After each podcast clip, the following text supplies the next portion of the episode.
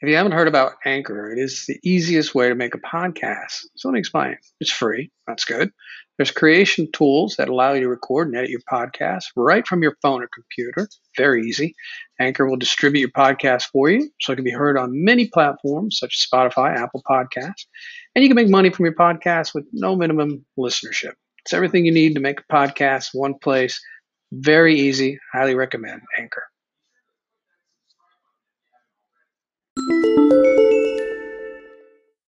Hi, I'm Dr. Shree, And I'm Eugene Pope. and we're with Green Door.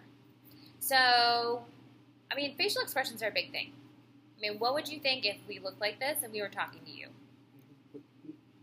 Basically, no expression on Right. face. I mean, we look pretty like pissed off right now, right? Which could be further from the truth. We're having a great time. Eugene's drinking.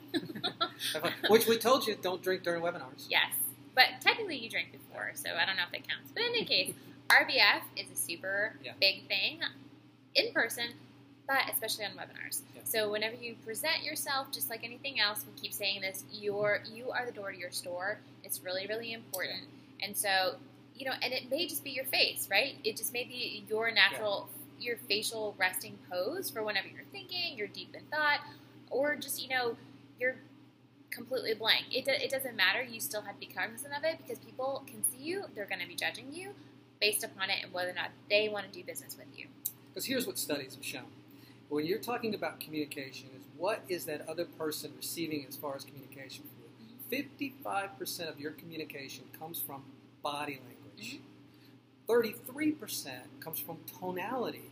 And only 13% comes from the actual spoken word. So think about that. 55% of the perception on the other end of that webinar is what you're doing with your body. And your face Mhm. says a lot. Yes, but also your expression, though, even if it's not intentionally or directly, it does affect your tonality as well. Yes. So you notice how, like, when we first started this video, I kind of sounded really, you know, not super, you know, friendly or anything. Yes. So, and that was just me changing my face.